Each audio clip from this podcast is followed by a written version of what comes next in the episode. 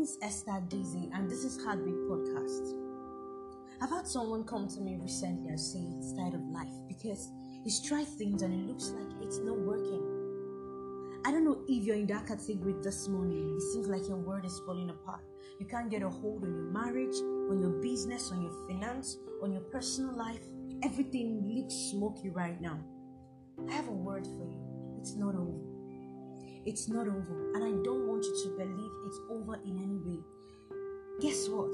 God said his works are honorable and glorious. So until he brings you to that level of honor, to that level of glory, he's not done with you. That's why it's not over. So get up. Yes. Look your challenges in the face and dare it. Put your face in the sunlight. Cast your nets once more into that sea because it's not over. And I want you to believe that because that's your reality. God bless you.